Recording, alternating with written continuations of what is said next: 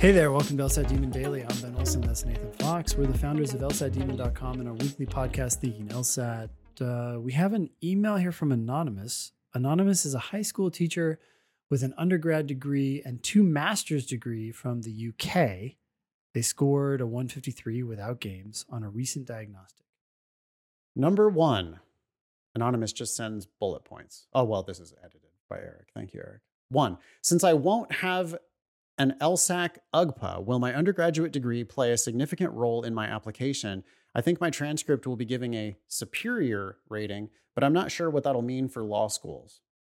I think your LSAT will play almost entirely the role. I, I don't think that they I don't think they're going to care because why do they care so much about GPA?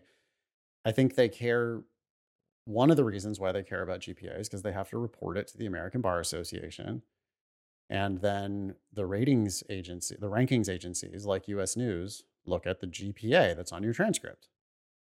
But you're not going to have a GPA that they're going to have to report. So that superior rating, they're going to look at that and go superior, great.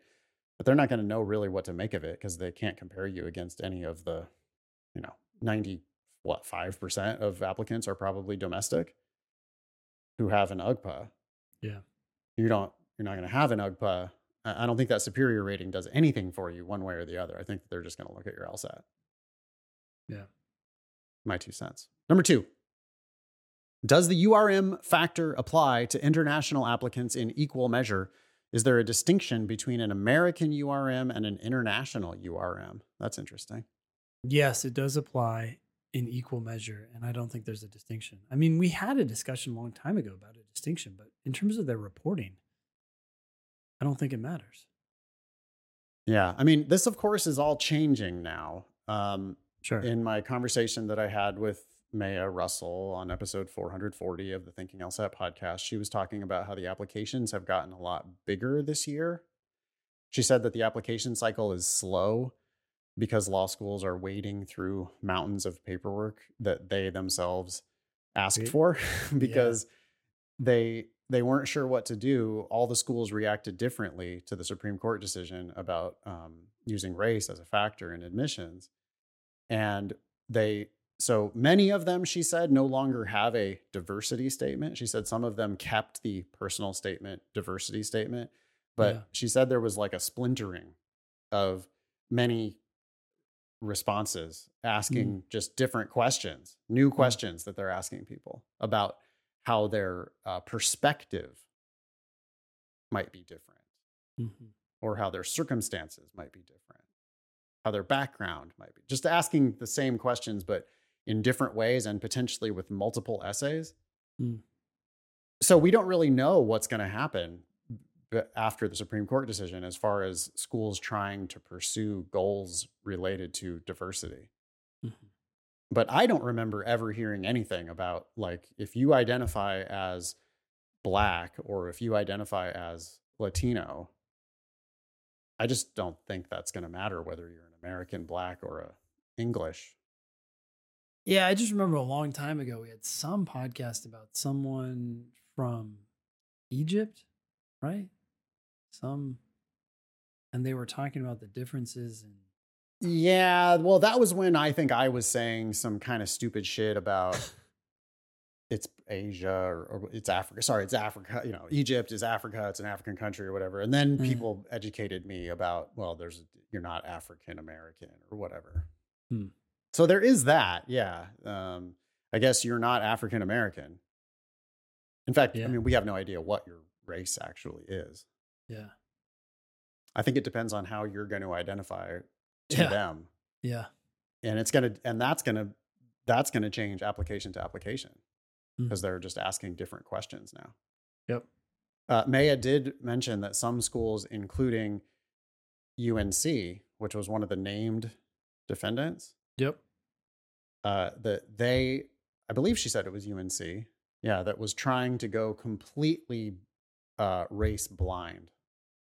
Wow where they weren't asking any of those types of questions on their application at all. Hmm. But she did say though that applicants can can then and should explain exactly their situation to the schools. So if you identify as a URM, you want to make sure that you figure out ways to get that into your application so that they'll know, even if they can't explicitly ask you about it. Hmm.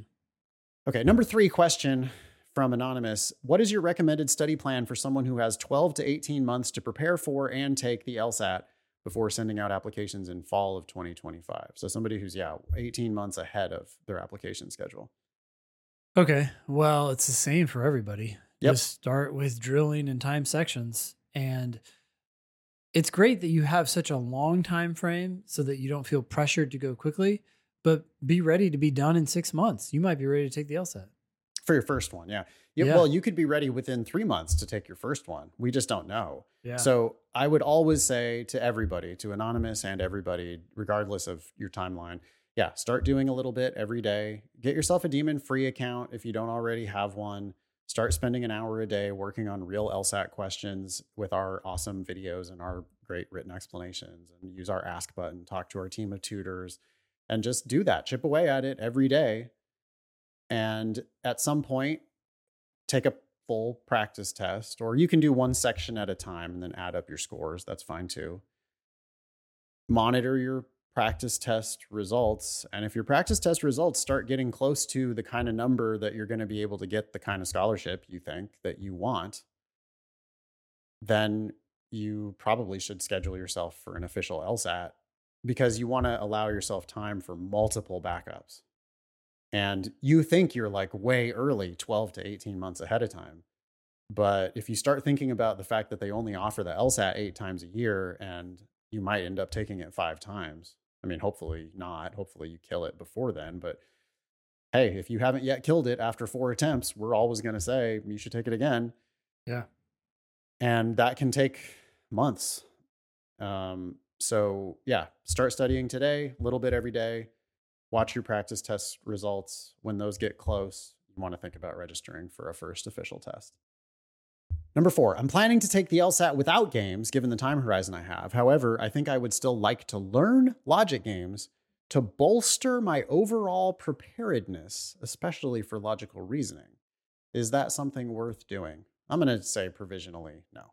Yeah. if you want to get good at LR, do LR. Yeah, we got 5,000 LR questions in the demon, Yep. which with more than 5,000, it's probably closer to 10,000 explanations related to those questions. So talk to me when you're done with all that Yeah. about whether you should then start studying LG to bolster your overall preparedness. But I- Even then, I'd say, okay, which question, like, do a section. Which questions are you getting wrong? You're still going to yeah, you're still going to be missing real logical reasoning questions. And I mean, because I still miss logical reasoning questions that I've seen before. Yeah. And so does Ben. And so does everybody. You know, there's no perfect really on this test. Yeah. And so, yeah, studying games, there's just so, it's, I'm not saying it's a bad idea. It, it's only a bad idea to the extent that it interferes with the obviously good idea, Yeah. which is studying real logical reasoning questions. And we, again, we have 5,000 of them. Thanks for writing in, Anonymous. Email daily at lsatdemon.com if you'd like to ask us a question or share some LSAT or law school admissions news. Thanks for listening.